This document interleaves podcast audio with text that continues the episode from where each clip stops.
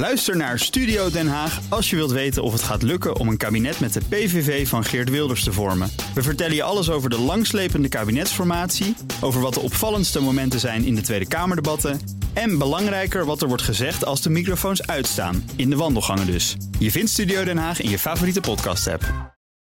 De column van Bernard Hammelburg.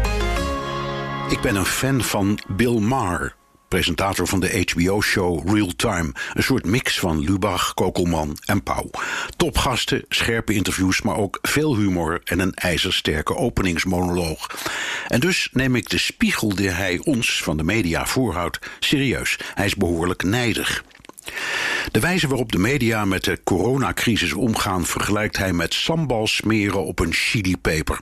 Uiteraard richt hij zijn pijlen vooral op de Amerikaanse pers, ook kwaliteitskranten als de New York Times en de Washington Post met vette koppen vol drama. Het dagelijkse tromgeroffel van depressie en rampspoed verwordt tot paniekporno, zegt hij.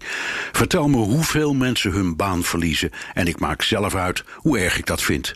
En deze oproep: behandel me als volwassene.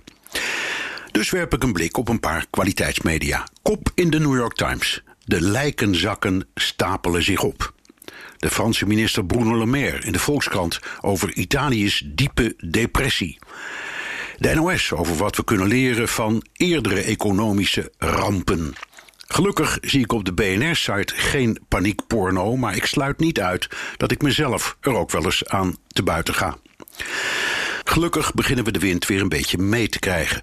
Onbewezen ontijvoorspellingen nemen af, zoals vorige week van de Universiteit van Harvard, over de kans dat we bij het uitblijven van een vaccin tot 2022 lockdowns nodig hebben, zoals het AD kopte bij het uitblijven van een vaccin. Ja, zo lust ik er nog wel een paar.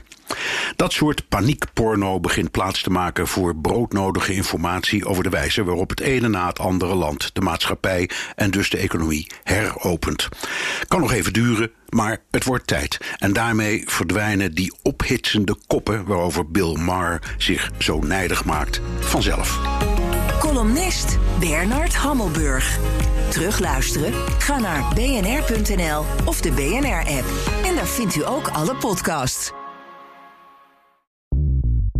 Bij BNR ben je altijd als eerste op de hoogte van het laatste nieuws. Luister dagelijks live via internet. Bas van Werven. En heel langzaam komt de zon op rond dit tijdstip. Je krijgt inzicht in de dag die komt op BNR, het Binnenhof in Nederland en de rest van de wereld. De Ochtendspits. Voor de beste start van je werkdag. Blijf scherp en mis niets.